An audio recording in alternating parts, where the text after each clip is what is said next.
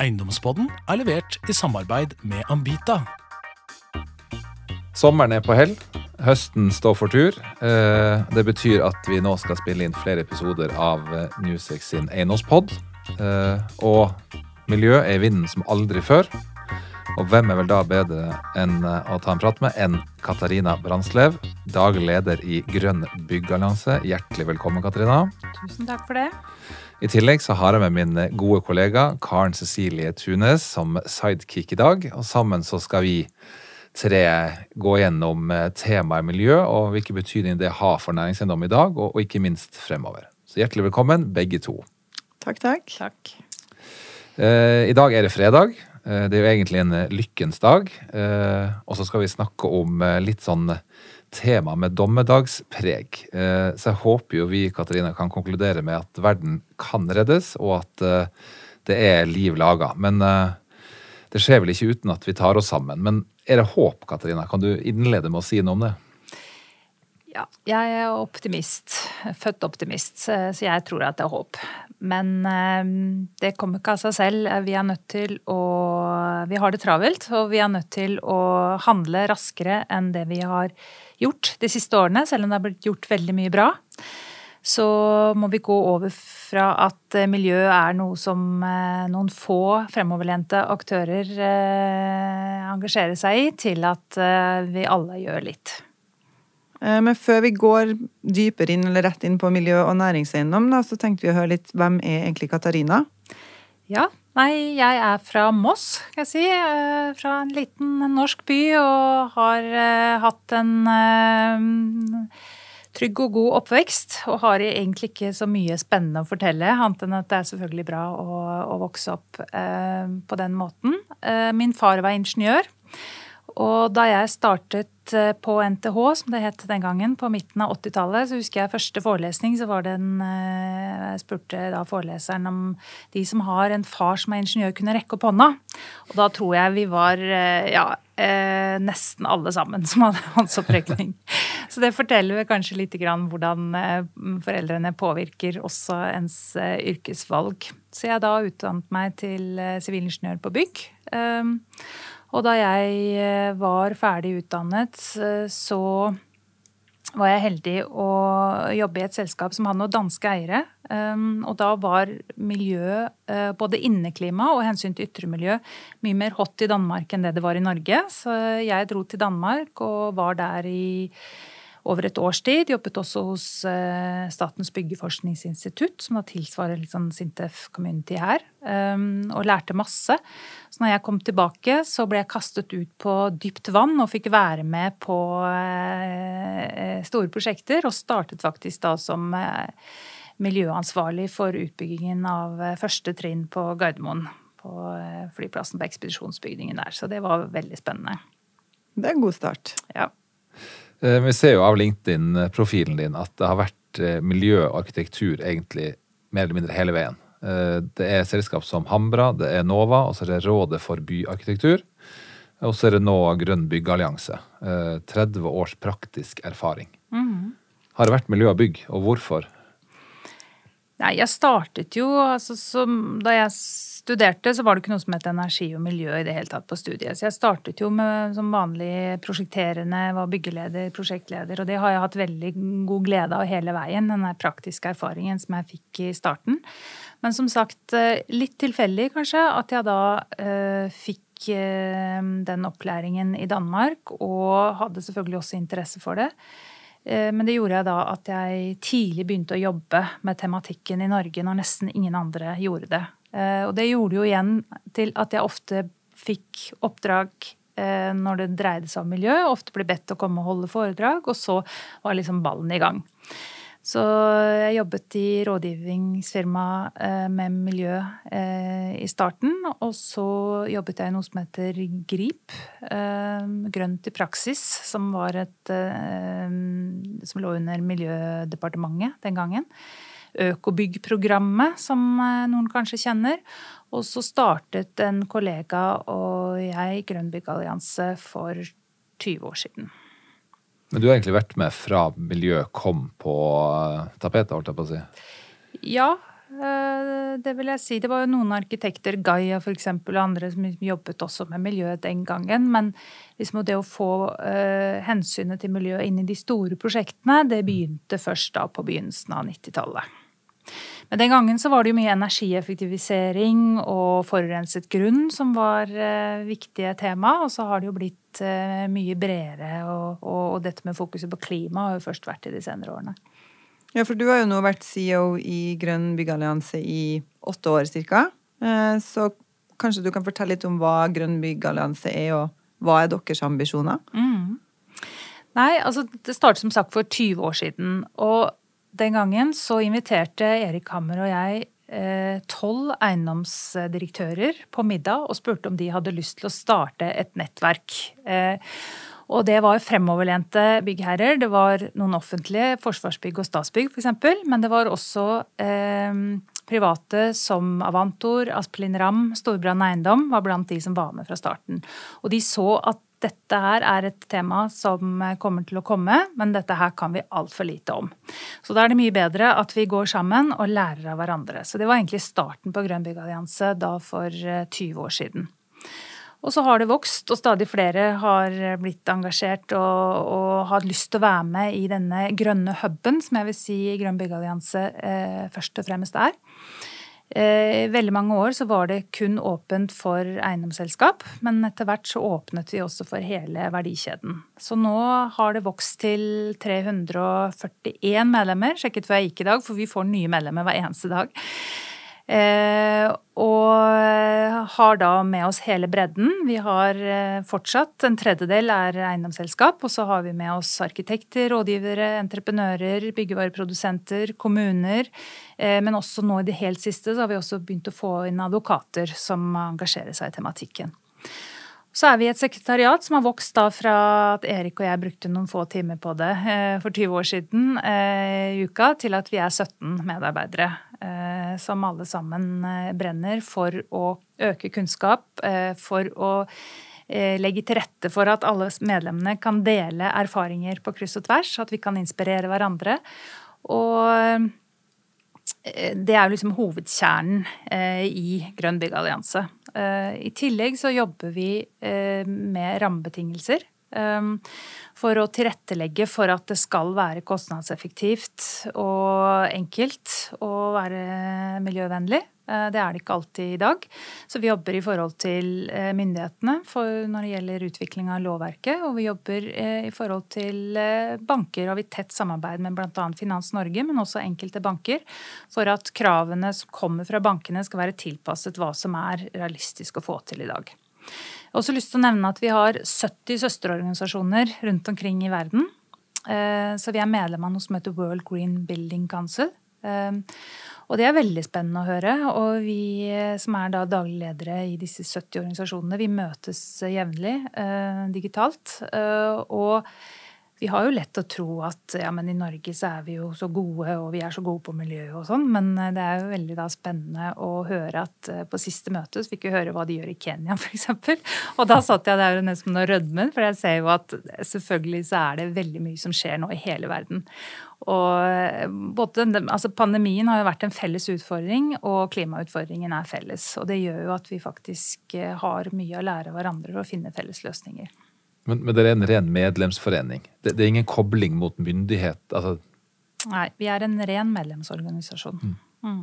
Men du, du, snakker jo om det her eh, på en sånn lystig og fin måte, men det må jo ha vært noe motbakke eh, å få disse aktørene med på å begynne å tenke miljø og, og, og ta det steget? Eller har det vært enkelt å få dem til å forstå at dette er riktig vei å gå? Ja, de som har meldt seg inn, har jo meldt seg inn fordi de har sett Eh, at dette her er framtiden. Men i oppstarten, når du snakker om Aspelid Ramm, ja. Storebrann, tente de på ideen og skjønte De tente umiddelbart. Alle tolv som var invitert, sa yes, dette her er vi med på. Mm. Og jeg har også lyst til å fortelle en liten historie rundt eh, eiendomssektorens veikart mot 2050. Den kom jo mange år senere. Det var jo et veikart som vi utarbeidet sammen med Norsk Eiendom. Og i 2016 var det ferdig. Og det var også et svar på regjeringens eh, utvalg for grønn konkurransekraft, der ulike næringer leverte inn sine veikart. Og der hadde vi bl.a. satt opp eh, ti strakstiltak som en anbefaling til eiendomsselskap for hva de burde eh, starte med. Liksom, som et sånt råd. Og så husker jeg første gang jeg presenterte dette her for Storebrand Eiendom, ledermøtet der. Så gjennomgikk disse ti punktene og sånn. Og så med en gang så eh, var de på og sa at yes, dette vil vi være med på, hvor skal vi signere? Og vi hadde jo ikke tenkt på at det skulle være noen signatur eller noen tilslutning eller noe som helst, men eh, da måtte vi jo skynde oss å lage det. Og dette var to dager før Ida Kreutzer skulle få overlevert eh, dette veikartet.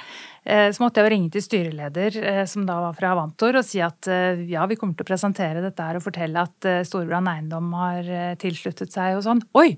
Da måtte de ha et hastemøte, og så hev jo de seg på også. Ja, så to dager etter så var det jo da to som hadde signert.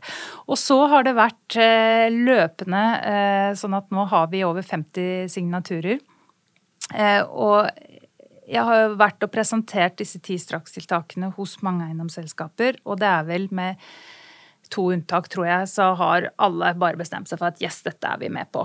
Eh, fordi det er eh, både ut fra et økonomisk perspektiv, altså veldig mange som skjønner at hvis ikke vi er med på dette her nå, så er vi ikke med i morgendagens marked. Men eh, det de ofte sier til meg også, er at Katarina, vi gjør jo ikke bare dette for å tjene penger, vi gjør jo også dette for vi ønsker å kunne fortelle barn og barnebarn at vi faktisk bidro, at vi gjorde noe. Kjøre forbi et bygg vi har eh, investert i eller bygget, og kunne være stolt av det. Så det er en eh, sånn en kombinasjon. Så eh, jeg har ikke opplevd eh, at det har vært vanskelig. Det har heller vært vi vil, men hvordan skal vi få det til? Men hva tenker du om den tiden vi står i nå? På den ene siden så må jo du være fantastisk glad, for nå har vi endelig kommet til det punktet hvor folk forstår at miljø er ekstremt viktig. Mm. Men samtidig så forstår vi det jo fordi at det brenner litt under bena på oss. Mm. Uh, nei, men er det, er, er det, positivt at vi har kommet til det steget at vi tar miljøet på alvor, eller vi, burde vi skjønt det for lenge siden? Nei, som sagt, altså kunnskapen Man kan jo gå tilbake til dokumenter begynnelsen av 1900-tallet, hvor man begynte å bli bekymret. Så det er klart at vi, vi tar det først innover oss eh, 100 nå. Mm. Og mange har gjort mye, men vi har ikke tatt nok grep. Eh, og nå begynner vi å få det veldig travelt. Um, men det positive er jo at veldig mange pilotprosjekter, f.eks. FutureBuild-prosjektene. Det er jo over 50 prosjekter som har vært utviklet de siste ti årene i FutureBuild-programmet. Viser jo at vi kan halvere utslippene med dagens teknologi i et byggeprosjekt. Og eh, hvis alle i Norge gjør det, når de bygger eller rehabiliterer, sånn som FutureBuild-prosjektene eh, gjør, mm. så er sparepotensialet, kuttpotensialet på CO2 like mye som alle personbiler i Norge slipper ut hvert år. Så det, med dagens teknologi så klarer vi det? Så klarer vi det. Og det er eh, ja, noe som eh, gjør at eh, jeg er optimist. Eh, fordi de som har vært igjennom et FutureBuild-prosjekt, de forteller jo nesten utelukkende at oi, eh, det var mye enklere enn eh, det jeg trodde. Mm. Men jeg tror at eh, utfordringen er jo at veldig mange vil endre Eller mener at vi trenger en endring, men allikevel så er det vanskelig å få til endring i praksis. Og jeg snakker kanskje mest med eh, styrer og ledergrupper, men jeg opplever at den største utfordringen er å få både engasjementet eh, og kunnskapen og eh, de konkrete handlingene ut i organisasjonen.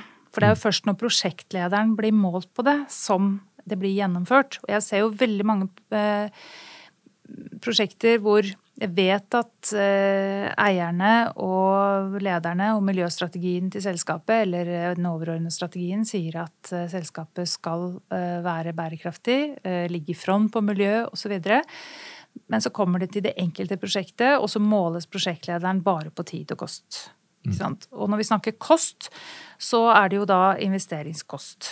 Eh, men det jeg er opptatt av, er at vi får fram hele kostnadsbildet. Så vi også ser på oppsiden, så vi får en helhetlig forståelse av Eller at prosjektlederen også da får eh, signaler om at hvis dette prosjektet skal være lønnsomt på sikt, så må prosjektet også måles, og prosjektlederen måles på, eh, på, på miljø. Ja, for Vi kommer til det litt senere, der at du, du skal få forklare hvordan miljø og avkastning kan gå hånd i hånd. Men, men du er inne på dette med, med arbeidshverdagen din. altså hva er den viktigste delen av arbeidet ditt, og hvordan ser hverdagen din ut? Hvordan, hvordan får du til den endringa, og også få implementert dette i hele organisasjonen? Mm. Er det det som er utfordringa? At du bare må ut og, og, ut og messe og prate og holde foredrag og paneldebatter og mm. Ja, jeg bruker mesteparten av tiden min på å være ute hos medlemmer eh, og holde foredrag. Eh, og være veldig konkret. Vi er veldig opptatt av, vi har en handlingsplan i år som sier fra ord til handling. Når jeg holder foredrag da, så er jeg opptatt av at jeg ikke bare snakker om at miljøet er viktig, men at, at jeg er veldig konkret. Og jeg tror det er derfor disse ti strakstiltakene, som jeg også bruker mye tid på å fortelle om hvordan man gjennomfører i praksis. At eh, jo, vi skjønner at vi må gjøre noe, vi skjønner at vi skal redusere utslipp og tenke sirkulærøkonomi og sånn, men hva betyr det i praksis? Og det er jo der jeg føler jeg har nytte av eh, min bakgrunn som sivilingeniør og har jobbet i byggeprosjekt. Og eh, selv om jeg har jobbet i Grønn byggallianse i 20 år, så de første årene så var jo ikke det en heltidsjobb. Så jeg fortsatte jo å jobbe i prosjekt i veldig mange år. Så jeg har den der praktiske erfaringen eh, og vet litt sånn hvor skoen trykker og, og ja, kan diskutere eh, helt konkrete utfordringer. Eh, så det er den viktigste delen av jobben min. Men så er det selvfølgelig også det å bygge organisasjon, hvor vi har vokst fra to deltidsansatte til 17 ansatte i løpet av relativt kort tid.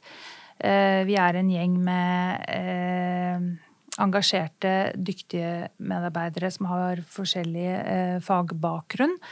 Og så er det jo da også å måtte legge strategi for hvordan vi skal eh, både øke kompetansen hos medlemmene våre, sørge for at medlemmer deler kompetanse på tvers, men også, eh, som jeg sa tidligere, påvirke rammebetingelser. Eh, så det er jo ikke bare jeg som gjør det, det er jo hele organisasjonen. Men du er inne på, og det tror jeg er en ekstremt fordel du har, at du måte, har den praktiske bakgrunnen som gir Altså folk lytter til det du sier fordi at du har en, en praktisk bakgrunn som, som, eh, kan kombineres med å tenke miljø.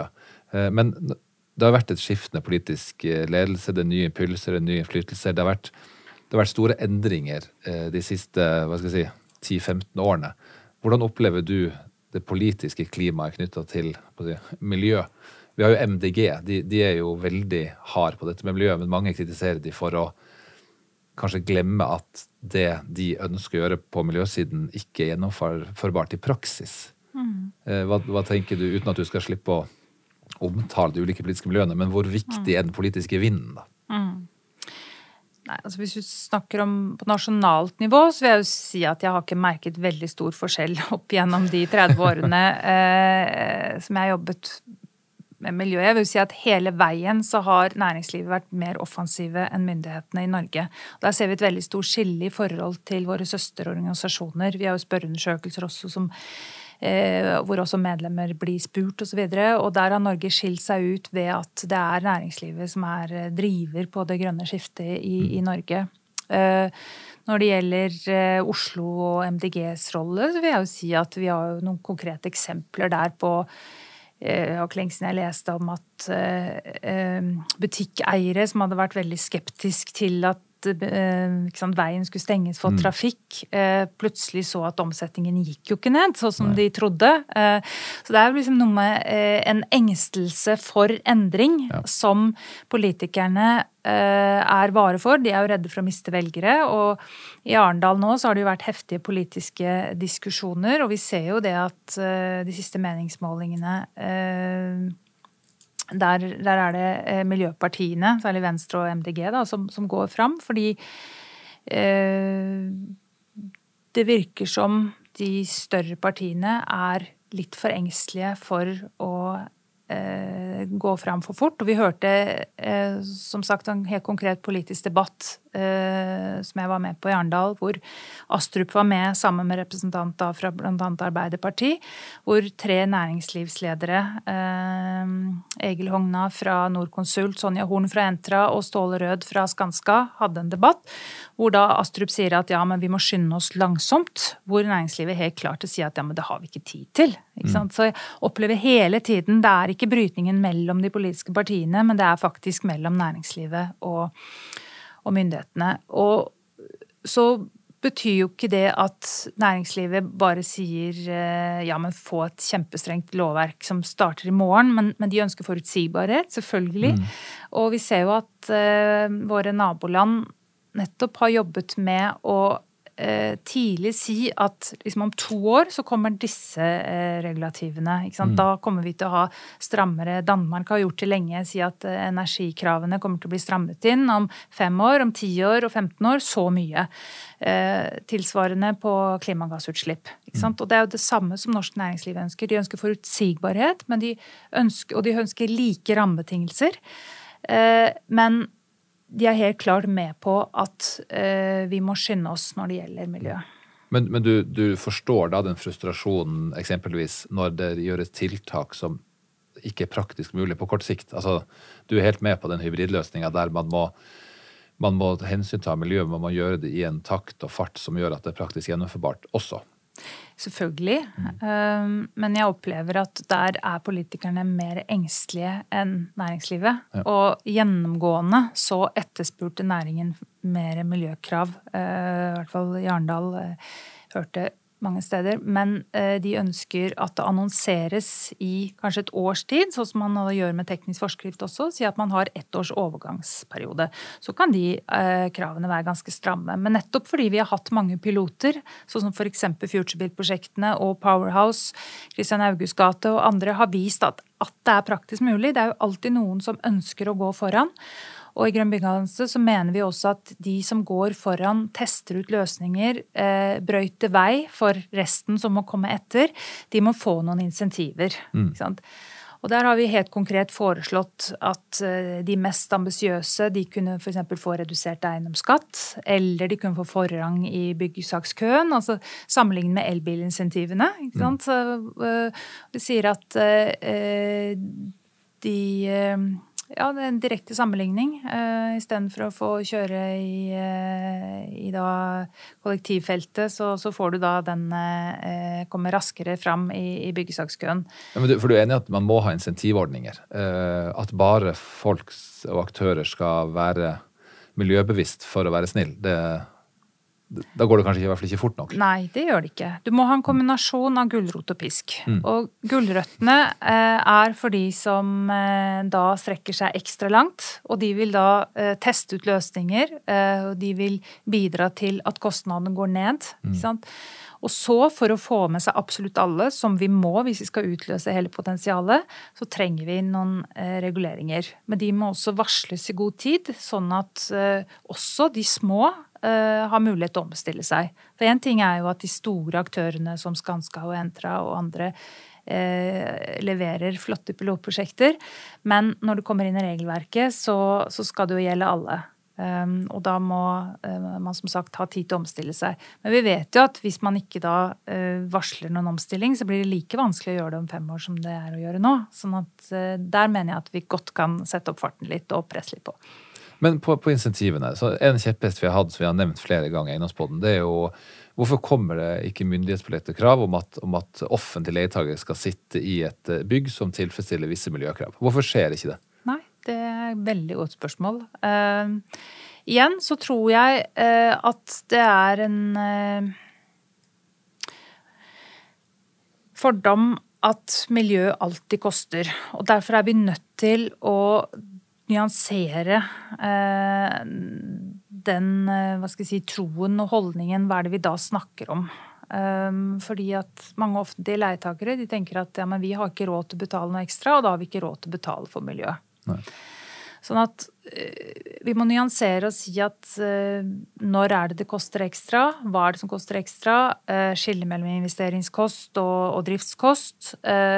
Snakker vi om 1% eller snakker vi om 10 eller snakker vi om 50?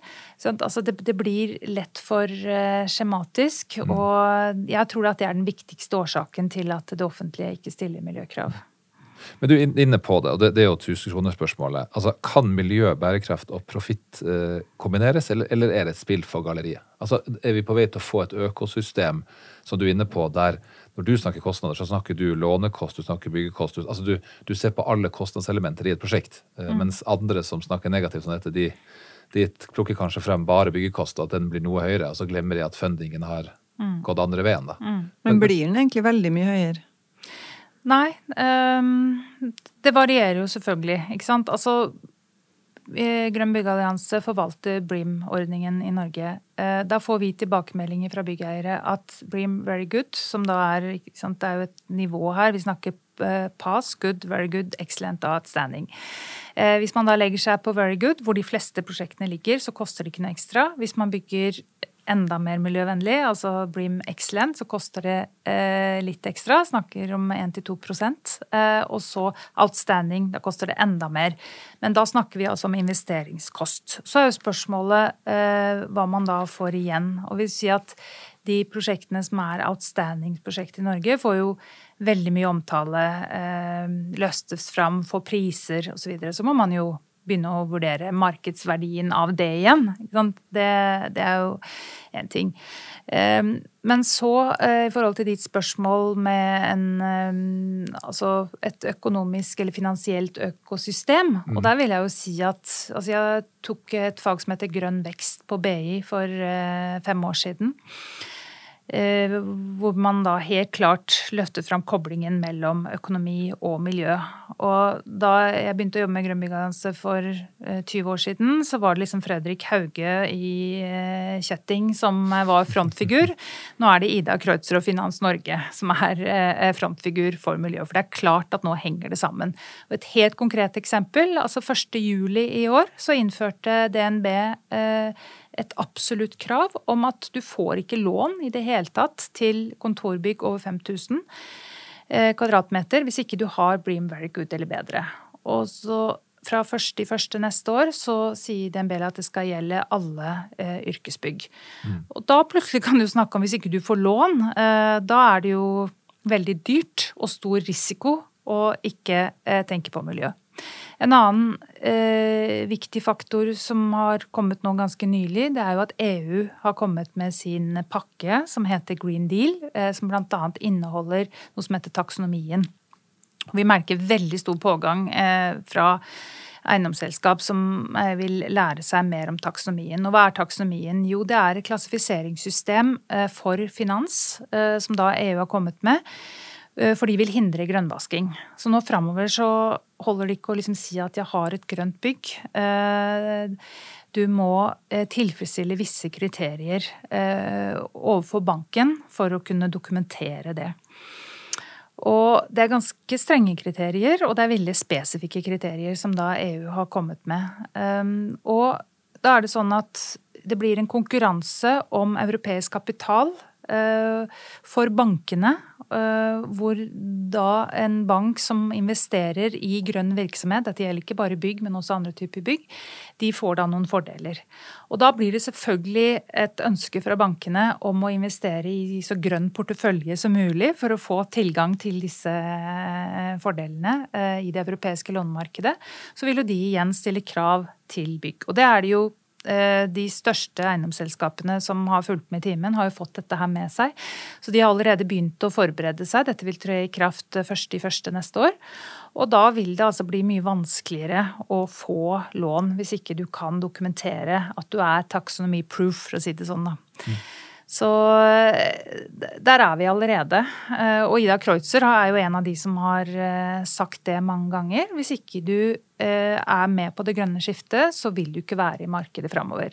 Stig Beck fra tidligere Bar sa jo også det for flere år siden og snakket om eh, stranded assets. Altså hvis, du, hvis du da investerer i brune bygg, så eh, sitter du igjen der med stranded assets eh, om relativt kort tid. Og jeg vil jo si at den tiden, når vi nå ser hva DNB gjør, så er vi der nå. Vi, vi har jo, det er jo ett bygg altså, vi har vært inne på, altså Entra. de har jo vært en av de ledende selskapene. Og de har jo nå bygd et bygg på, i Tullinkvartalet. Eh, hvor de også har hatt gjenbruk av materialer fra andre næringsbygg som har blitt revet. Eh, og dere sitter jo også i det bygget. Eh, er det på en måte det, det beste eksempelet man har på, på hvilken vei verden er på vei til å, å gå? Altså, har Entra gjort mye riktig her? Absolutt. Um, altså, sirkulærøkonomi er jo liksom det neste store nå som kommer. Eh, og sirkulærøkonomi, eh, det vil si at vi da eh, gjenbruker ressurser i større grad, er jo positivt både fordi at klimagassutslippene går ned, men også fordi vi tar vare på ressursene. Eh, og vi får et eh, regelverk fra, igjen fra EU og Green Deal eh, som vil kreve det, men også når bankene, eller unnskyld, eiendomsselskapene må dokumentere at de eh, gjør klimakutt, så er det å tenke sirkulærøkonomi og, og ombruk noe av det viktigste de kan gjøre. Både å ombruke hele bygg, det å rive og bygge nytt bidrar til store utslipp, men også sånn som Entra har gjort til dette bygget, hvor de da delvis har eh, rehabilitert, men også bygd nytt med eh, gamle materialer. Vi har fått betongelementer fra regjeringskvartalet, fasadeelementene eh, er plukket ned andre steder fra. Eh, de har deler av ventilasjonssystemet fra det gamle PwC-bygget mm. osv. Entra har jo her helt bevisst brøytet vei, bl.a. i forhold til lovverket, og støtt på masse barrierer. Hvor de har sett at dagens lovverk er jo ikke tilpasset det å tenke miljø, og heller ikke tenke sirkulærøkonomi. Og da har jo de eh, brukt mye tid og også mye penger på eh, å identifisere en del barrierer, som vi også sammen med Entra har tatt videre mot myndighetene og sagt at her er det barrierer i eksisterende lovverk. Og der har myndighetene svart opp ved å faktisk eh, gå opp den tolkningen av det regelverket på nytt. Så på den måten så har jo også Entra gjort noe riktig. ikke sant? En ting er at de eh, da har et bygg som har mye lavere utslipp og har brukt færre ressurser. Eh, de har fått nå flere priser og eh, løftes fram som et av verdens piloter på ombruk. Får jo masse positivt omtale det. De har gjort resten av næringen en tjeneste ved å identifisere noen barrierer i lovverket. Så all honnør til Entra for det. Ja, De vant jo Storebrand sin bærekraftspris nå. Det stemmer. Men, men uh, hvilke konkrete utslag kan Entra forventes av en slik uh, satsing? Altså, Får de høyere leiepriser? Betaler dere i Grønn byggallianse en høyere leie i det bygget enn dere ville gjort i et annet bygg? Og gjør dere det da i så fall med glede, eller hva tenker du? Ja, så det er jo Spaces som leier, og vi leier av Spaces igjen. Mm. Uh, så hvordan avtalen mellom Entra og Spaces er i det bygget, det vet jeg faktisk ikke. Uh, så, men, men, men Men, du er heller overbevist om at man får høyere leiepriser, man får flere leietagere som vil velge det bygget, man får bedre betingelser og byggelån, uh, man får bedre finansiering. Du mener at det er en ren gevinst i å gå i retning miljø? Jeg vil ikke si at man får høyere leiepriser. Jeg vil si at man får gunstigere lån. Mm men nå har det jo vært sånn at eh, det har vært mye som har kunnet føre til gunstigere lån. Det kan være Eh, forbindelse man har til banken, eh, det kan være andre ting. sånn at hvor stor verdi det har hatt, det er nok diskuterbart. Men når DNB nå sier at du får ikke lån i det hele tatt, mm. da er det plutselig noe som, som, slår hardt. Og sånn tror jeg det kommer til å bli i større og større grad pga. at taksonomien eh, nå gjelder. Så i forhold til det finansielle så mener jeg det er helt klart en, en connection. Når det gjelder eh, leiepriser, så tror ikke jeg at man nødvendigvis får noe særlig høyere leiepriser, med mindre man da kan dokumentere lavere driftsutgifter. Men jeg tror det blir en hygienefaktor. Mm. Eh, ikke sant? Altså Hvis du da eh, vurderer eh, fem forskjellige bygg, og så er eh, fire av de har en Bream Excellent, og den tredje har ikke gjort noe på miljøet i det hele tatt. Så liksom lurer på ja, men hva er for noe galt med det bygget her, da? Det, da? Da kan man velge noe annet uten at man er villig til å betale noe mer for det. Men da mm. blir det liksom det at du, du blir valgt bort. Og hvorfor skal en leietager gjøre det? Eh, jo, vi ser at eh, eh det henger jo litt sammen med imaget til selskapet også. Mm. Man vil gjerne miljøfyrtårnsertifisere seg, kanskje. Man vil kunne skryte av at man sitter i et miljøvennlig bygg. Mange forteller at eh, unge eh, arbeidssøkende, hvis man går etter de beste hodene, de er opptatt av det. Spør på jobbintervju eh, mm. hvilken profil da det selskapet har, som man begynner i. Sånn at Eh, de som driver med megling av næringseiendom, forteller jo at kundene i større grad er opptatt av det nå enn det de var før. Ikke fordi de vil betale noe særlig mer for det, det tror jeg ikke. Det varierer selvfølgelig litt, men nettopp som en da etter hvert en hygienefaktor. Mm. Ja, og vi kommer jo heller ikke unna den her FN sin klimarapport som kom opp eh, for et par uker siden. Den hadde jo overskriften 'En alarm for menneskeheten'. Eh, vi ser jo nå at klimaendringene går raskt, de blir mer intensive, og noen av trendene er jo nå rett og slett blitt irreversible. Uh, og vi tenker jo litt og stiller litt spørsmål hva betyr det her kanskje for Norge generelt, og ikke da minst bygg og anlegg og eiendomssektoren, som vi har lest at står gjerne for 40% av verdens utslipp. Uh, du har jo vært innom krav fra banker, Bream-sertifisering osv. Men hva skal være næringseiendom sitt bidrag og ansvar overfor det her klimamålet? da? Det, hva skal vi gjøre for å oppnå på en måte vår del mm. av det her? Du har helt rett. Eh, på verdensbasis og også europeisk basis så står bygg- og eiendomssektoren for 40% I Norge er det litt lavere fordi eh, delvis så er det en stor andel som eh, utslipp som skjer fra olje- og gassektoren, utvinning av olje og gass. Men hvis man ser da på innenlandske utslipp, trekker ut det, så står for ca. en fjerdedel i Norge. Og vi har jo mye ren energi, mye vannkraft, og derfor er det lavere fortsatt enn resten av Europa. Men det er ingen tvil om at det er en viktig sektor. Og så har jo vi brukt begrepet 'den glemte klimakjempen' om vår sektor. Nettopp fordi at vi eh, ser at politikerne Vi tror ikke at de er nok klar over eh, både potensialet som ligger i den sektoren, eh, men også at det er relativt enkle kutt å ta. Um, som jeg sa tidligere, så uh, har en mengde pilotprosjekter vist at det er mulig å halvere disse utslippene, og at hvis alle prosjekter, nybyggprosjekter gjør det, så vil vi kunne spare like mye da som utslippet fra hele personbilparken. Så nå etter at FNs rapport har kommet, så er det mye snakk om olje og gass. Det er mye snakk om transportsektoren, men det er forholdsvis lite snakk om hva man kan gjøre innenfor bygg og eiendom. Men veldig mange aktører innenfor bygg og eiendom selv er klar over det. Eh, men da må vi altså gå fra pilot til volum. Mm. Eh, og det er jo der den store eh, si, utfordringen ligger nå. Hvordan skal vi få til det? Pilotprosjektene har vist at det er mulig med dagens teknologi å halvere. Men vi må få alle til å gjøre det. Og vi har også gjennom mange pilotprosjekter sett at det å kutte med 20 koster ikke noe ekstra. Men det å halvere, det er fortsatt noe dyrere.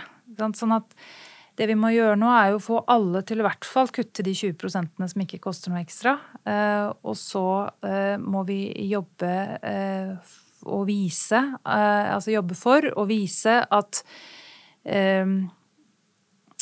i det totalregnskapet så kan det allikevel lønne seg å redusere eh, mer, fordi det vil da gi deg en oppside i form av enten eh, flere eh, interesserte leietakere, gunstigere lånebetingelser, eller at du ligger i forkant av et regelverk som gjør at du slipper å rehabilitere når det slår inn, og du skal konkurrere med nye bygg som tilfredsstiller de nye kravene. Mm. Og med tanke på regelverk, det er jo gjerne de her tekniske forskriftene som legger litt føringene mm. for kravene. Da. Kunne man ha jobba mer med forskrifter? Det er en ingeniør som har hviska meg i øret at det kanskje har vært veldig fokus på konstruksjon og system i de tekniske forskriftene som har vært og er, men at man nå kanskje må gå mer mot litt kanskje mer konkrete, harde miljøkrav i de her eh, forskriftene for å få bransjen til å endre seg? Jeg vet ikke om du har noe Altså, er TEK17 miljø... Altså, hva er sammenhengen mellom byggteknisk forskrift, altså TEK17, og miljøkrav? Går de litt sammen, eller er de atskilt? Um, nei, altså TEK17 har jo veldig strenge energikrav. Uh, nå er det jo krav om passivhusnivå, egentlig. Og uh, det har vi jo hatt uh, noen år allerede. Ehm, det som er nytt nå, er jo at 1.7 eh, i år så kom det jo et eh, høringsforslag om en endring av tekken. Hvor det er også foreslått at alle prosjekter må eh, Altså alle boligblokker og næringsbygg må, eller yrkesbygg må lage klimagassregnskap hvor man da legger opp til at det skal være en nedtrappingsplan, sånn at det blir eh, i første omgang bare et krav om å lage en, eh, et klimagassregnskap, men så at det vil bli krav om å redusere. Og det samme har våre naboland gjort i sine byggeforskrifter. Mm. Uh, det er også et krav i byggeforskriften at du skal velge materialer som er egnet for ombruk eller gjenvinning. Det har faktisk stått her i veldig mange år, men nå skjerpes tolkningen av det inn. Så det er helt klart eh, mye i dagens tech, og ikke minst i, i de endringene som er foreslått, som slår inn.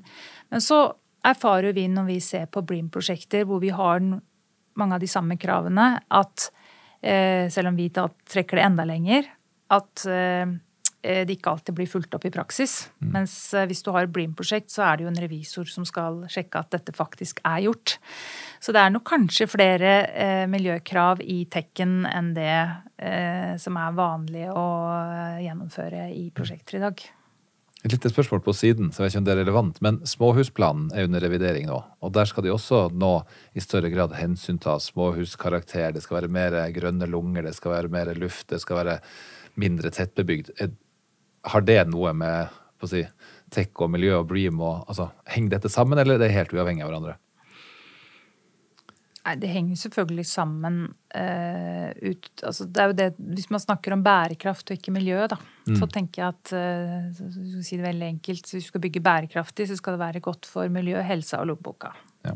Og det, det, skal det Så alt må tilfredsstilles samtidig.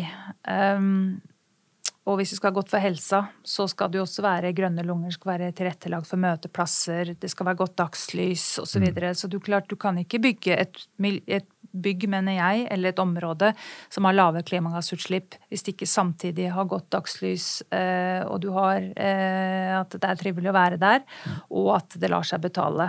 Du er nødt til å tilfredsstille alt på en gang.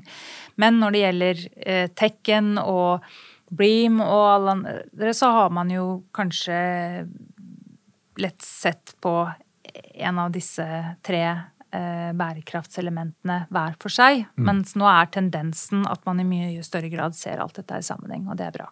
Det er bra.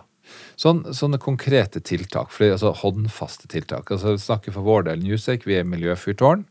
Vi kjøper klimakvoter, vi er klimanøytral. Eh, vi leter jo med lupe etter tiltak vi kan gjøre for å på en måte bidra. Eh, det er nok et lite bidrag i den store sammenheng, men, men alle bidrag er vel Alle monner drar. alle monner drar. Ja. Men til lytterne nå, det er mange gårdeiere, det er meglere, det er banker, det Hvis de skal begynne litt i det små, hvis de skal begynne i dag, hva, hva kan de gjøre allerede nå? Som, som monner litt, samtidig som det ikke krever for mye? Nei, altså som, de, de, aller fleste er jo leietakere. altså Hvis man tenker en, et kontorbedrift, det er jo mm. leietakere. Og det er jo da å etterspørre eh, miljø hos sin gårdeier, vil jeg mm. si. Um, eh, etterspørre eh, tiltak for å ha et lavt energiforbruk. Det har vi ikke snakket mye om, men, eh, men, der er det jo mye man kan gjøre. Vi har noe som heter Fang energityven i Grønn byggallianse, hvor vi på nattestid sammen med medlemmene går og ser på hva er det som står på som faktisk ikke trenger å stå på. Veldig lave epler å plukke, men da kan du faktisk Vi eh, går sammen med driftsansvarlig som da noterer dette her, og vi beregner hvor mye det er å spare. Og ofte så er det jo like mye å spare på det som å etterisolere en hel fasade. Mm. ikke sant? Og mye rimeligere, selvfølgelig. Så det å ha god drift av bygg, som mm. jo dere er opptatt av i Newsec, og å plukke de lave eplene på energieffektivisering, det er et helt konkret tiltak. Så kan man jo tenke på Nå har vi jo vært gjennom eh, covid og lært oss å være digitale. Veldig mange har vært vant til å reise til, eh, med fly til fra Oslo til Bergen til Trondheim osv. for et times møte. Mm. Uh, mye utslipp der. Kan vi tenke oss om også i framtiden, å ta Teams-møter. Det er også noe som, uh, som monner. Mm. Um, så er det dette med materialvalg. Og jeg har lyst til å nevne det spesielt fordi at det ca. halvparten av klimagassutslippene fra vår sektor kommer fra produksjon og transport av materialer. Og det har vi hatt veldig lite fokus på. Og det å velge da materiale materialer som har lave klimagassutslipp, enten fordi de er ombrukte, men, men, også å da velge de produktene som har lave utslipp, det er noe som virkelig monner. Um, og da er det ikke bare det å velge et enkelt materiale, men også de løsningene man, uh, man velger. Og du kan jo si at det er kanskje ikke så lett da for en Eh, altså det går mer på når man sitter og prosjekterer osv. Eh, men jeg har likevel lyst til å trekke det fram fordi det har så stor eh, betydning. Og jeg har lyst til å nevne et konkret eksempel eh, på akkurat det. Eh, den gangen for veldig mange år siden jeg jobbet som eh, miljørådgiver på ekspedisjonsbygningen, så Uh, identifiserte vi at uh, den, denne Otta-skiferen, det er jo steingulv på store deler av flyplassen uh, Vi så på altså arkitekten, de hadde tegnet gulvfliser der som var veldig store. Og så så vi at for å få det til, så var det 80% svinn som ble tatt ut, altså naturinngrep, og som ble fraktet, og som ble bearbeidet. Uh, mens hvis arkitekten da enten eh, tegnet eh, litt mindre format, eller aksepterte mer eh, riss i fasaden, nei, i overflaten, så kunne man redusere det kraftig. Altså 80% svinn til, eh, til, veldig mye mindre. Det var jo ikke arkitektene klar over i det hele tatt. Så diskuterte vi det, fant ut at det å akseptere mer riss det ville gi en større risiko i forhold til birkasje. Så da tegnet arkitekten litt eh, mindre fliser. Og man sparte både kostnader og miljø eh, ved et enkelt grep, bare pga. kunnskap. Mm. Så det er ikke direkte svar på spørsmålet ditt, mm. men det er liksom litt det der med at vi må kanskje ha litt økt kunnskap for å eh, gjøre noen grep som monner, og det er absolutt ikke alltid, eh, heller liksom unntaket, at det faktisk eh, er vanskelig å koste mer. Mm. Men energikilden, eh, er det et fokus? Altså elektrisitet versus vannbåren varme? Enova gir jo støtte. Mm. Det er ikke mye man får, men man får mm. noe. Eh, er det krav man burde stilt? Ja, altså vi har jo som sagt ren energi i, i Norge i stor grad. Vi har masse vannkraft. Men eh, vår sektor bruker jo 40% av energien. Mm. Eh, og eh, vi trenger å frigjøre vannkraft eh, til andre sektorer. Til industrien og til transport, som skal elektrifiseres. Og derfor så er det jo en fordel hvis eh, bygg kan Eh, enten ha da altså produksjon på stedet. Det er ikke alle steder det er egnet med solceller på taket. Det kan være skygge, og det kan være at man heller vil bruke taket til overvannshåndtering f.eks. Og at det også er riktig i noen tilfeller. Men jo flere bygg som eh, klarer seg med mindre levert energi, jo mm. mer eh, energi, eh, ren energi kan da brukes fra nettet til andre sektorer. Mm. Der kommer dette med effektbruken også inn. Eh, sånn I tillegg til å tenke på energibruken, så er det viktig å prøve å unngå effekttopper. Så det er jo også noe man kan, eh, kan være litt bevisst på. da. F.eks. at man ikke lader eh, hvis man lader bilen på natten når man mm. ikke samtidig bruker strømmen til andre ting. For eksempel, sånn at man får et jevnt effektforbruk. Det er også positivt for miljøet.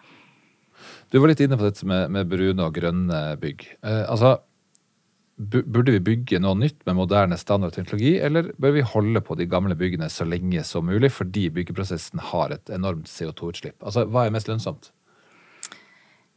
Det siste. Og det å sitte på Ja. altså Hvis du ser på klimagassutslipp fra vår eh, sektor, eh, der 70% av utslippene per år kommer fra nybygg og rehab-aktivitet, selv om vi bare bygger 1-2% nytt hvert år. Og det er fordi at særlig eh, byggematerialene bidrar til så store utslipp. Mm. Um, og også noe, altså byggeplassarbeider, mm. men, mens primært da pga. byggematerialene. Så det å eh, Selv om du får til et mer energieffektivt bygg, så vil det sjelden eh, måtte bli nedbetalt da, på det de utslippene. Det kompenserer ikke for Nei, nettopp. Så det å rive og eh, bygge et eh, nytt bygg, et sånn middels stort kontorbygg, tilsvarer ett års utslipp fra 5000 biler. Så det er veldig store utslipp vi da snakker om. Så vi har laget et tipshefte som heter 'Tenk deg om før du river'. For hvor det er klart at Noen ganger så er det gode grunner til å rive. Det kan være tekniske grunner, det kan være et bygg som overhodet ikke er funksjonelt. Eh, men eh, vi har spurt en god del av medlemmene våre hvorfor rev dere det og det bygget. Og så har vi identifisert en del utfordringer og vist til alternative løsninger som har blitt valgt i andre prosjekter, mm. som en inspirasjon til de da som har tenkt å rive. Så noe rives helt unødvendig? Det, det er mulig å, å brukere på en måte som vil være fornuftig. Ja, Det rives over 20 000 bygg i Norge hvert år, og jeg vil påstå at mye av det rives unødvendig. Eh, greenwashing eh, som en del av ESG, eh, både næringsbygg og, og for leietagere. Eh, Mistenker du at det er At det eksisterer, holdt jeg på å si? Jo, men det blir jo vanskeligere og vanskeligere da. Altså, det er jo en av grunnene til at taksonomien nå kommer fra EU, for å hindre grønnvasking. Mm. Da må altså bankene nytter ikke å si at eh, ja, men i Norge så er vi så miljøvennlige, så vi har selvfølgelig har vi en grønn portefølje. Det går ikke lenger. Eh, Du må dokumentere det. Og eh, der er jo Bream et godt verktøy. Det er en tredjepartsdokumentasjon. Du kan ikke greenwashe med Bream. Det er en dokumentasjon på at ting faktisk er gjort. Og vi eh, holder nå på en, med en ny eh, Bream-manual, hvor vi da bygger inn taksonomien, sånn at et BRIM-sertifisert bygg skal kunne være en eh, dokumentasjon på at taksonomien er innfridd. Og da kan du ikke komme med en alternativ historie. Så bløffmakerne, de står for fall. Det kan man si. Nei, men vi har vært innom eh, veldig mye gode tanker og tiltak eh, i løpet av den samtalen her, syns jeg. Eh, Men litt sånn til slutt, hva, hva mener du blir de viktigste oppgavene for eh, Grønn byggallianse fremover? Ja, noe av det viktigste tror jeg blir å ta tak i eh, dette her med kostnader, som dere også har boret i, ikke sant? og som veldig mange sier at eh, hva er sammenhengen mellom økonomi og, og miljø? At vi viser eksempler. Jeg tror Vi må hele tiden vise eksempler. Vi må spre kunnskap om, eh, taksonomien, hvordan bankene nå tenker. Vi må vise konkrete eksempler på prosjekter som ikke har kostet noe mer. Eh, Vi må vise løsninger som, eh, som gir reelle miljøbesparelser uten at det koster noe mer. Det blir en veldig viktig oppgave for oss.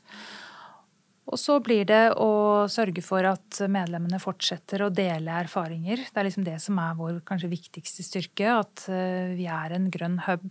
Eh, Ikke bare at det skal eh, kunnskap fra oss i administrasjonen til, til medlemmene, men de sitter nå så mye god erfaring og kunnskap ute i, i næringen. Og i Grønn byggallianse så kan de dele det med andre. Og det er veldig lav terskel for å dele. Og så nevnte jeg jo tidligere dette her med eh, hva man måles på. Vi har et mål om at eh, istedenfor en eh, CFO, så kan vi i framtiden snakke om en CVO, altså en value officer, chief value officer, hvor man da både har Altså hele bærekraftsperspektivet inne. Og vi tror også at det er det som vil være lønnsomt i lengden for en trippel, trippel bunnlinje. Interessant. Men det er konklusjonen her vi begynner å gå mot slutten. Men, men eh, det er ingen tvil om at miljøet er kommet for å bli. Eh, Det er ingen måte å måtte komme seg unna å, være en del av den, den bølgen. Eh, Du er helt overbevist om at det er lønnsomhet i det. Det er et økosystem som oppstår. Flere og flere aktører går på. Så, så det å nå ikke bli med, da, da blir man stående igjen på perrongen når toget går. Ja, og det er jo ikke bare jeg som sier det, som har jobbet med miljø i veldig mange år. Men som sagt, eh, mens eh, tidligere så var det miljøaktivister som Fredrik Hauge eh, som, som sa det. Nå er det Ida Kreutzer og Olav Løvstad og andre på finans som sier det, og jeg er ikke i tvil om at de har rett. Nei, jeg er ikke i tvil jeg heller etter å ha hørt deg snakke om det. Så det er veldig bra, Katarina. Du, Det gjenstår egentlig å bare ønske deg en god sensommer. Jeg var litt usikker om jeg skulle si god sommer, sensommer eller høst, men noen mente at august også er en sommermåned. Eh, Det har blitt litt å reflektere over tror jeg, for de som har lytta på. Eh, Så hadde jeg et spørsmål til slutt. Eh, Er du like miljøbevisst på privaten som du er i ditt virke? Og hvordan klarer du i så fall det? Det er et godt spørsmål. Ehm, nå har vi, ofte så blir vi spurt hva slags bil vi har. Vi har hatt en hybridbil. Nå har vi faktisk kjøpt en elbil. Det føler vi at vi, Ja. vi, vi må ha. Eh, Så bor vi i et gammelt hus, eh, faktisk fra 1700-tallet. Og det kan du si at det er nok ikke like energieffektivt eh, som et passivhus. Absolutt ikke. Eh, Det går an å ha ullsokker på. Nettopp. Så vi har det ganske kaldt på vinteren, og vi koser oss mye foran kakkelovn som, som vi har kjøpt. Så det, det er også et tiltak. Pluss at det å ta vare på eksisterende bygningsmasse, så, som jeg sa tidligere, er eh, jo bra. Ja. Så Nei, noe, noe gjør vi. eh, Men vi har helt sikkert eh, forbedringspotensial også på privaten. Og du får med deg barn og, og, og mann på Ja, Mannen min jobber med det samme, så, Ja, så det får jeg akkurat da, med. da ble det Ja. litt for lett. Du, tusen takk for praten, Katarina. Veldig hyggelig å ha deg her. Takk til deg også, Karen Cecilie. Eh, Så skal Vi har få- trua på fremtida nå, etter Ja, praten det. her. Det var ikke så skummelt etter vi har lest eh, klimarapporten fra FN. Du, du mener at verden kan reddes, og bransjen har en fremtid? Ja, det tror jeg. Og særlig når jeg snakker med mine 70 kolleger rundt omkring. Det er ikke bare her i Norge. eh, Det er det samme eh, rundt omkring i hele verden. Og vi er jo nødt til å stå sammen hvis vi skal få det til. eh, Men det har jeg troen på. Ja, og jeg blir veldig letta når jeg ser at du har en såpass praktisk foregangsfigur som du er, Katarina. Du forstår at uh, business og miljø kan gå hånd i hånd. Så det er fint. Takk for For det. Takk i like måte. Takk for i dag.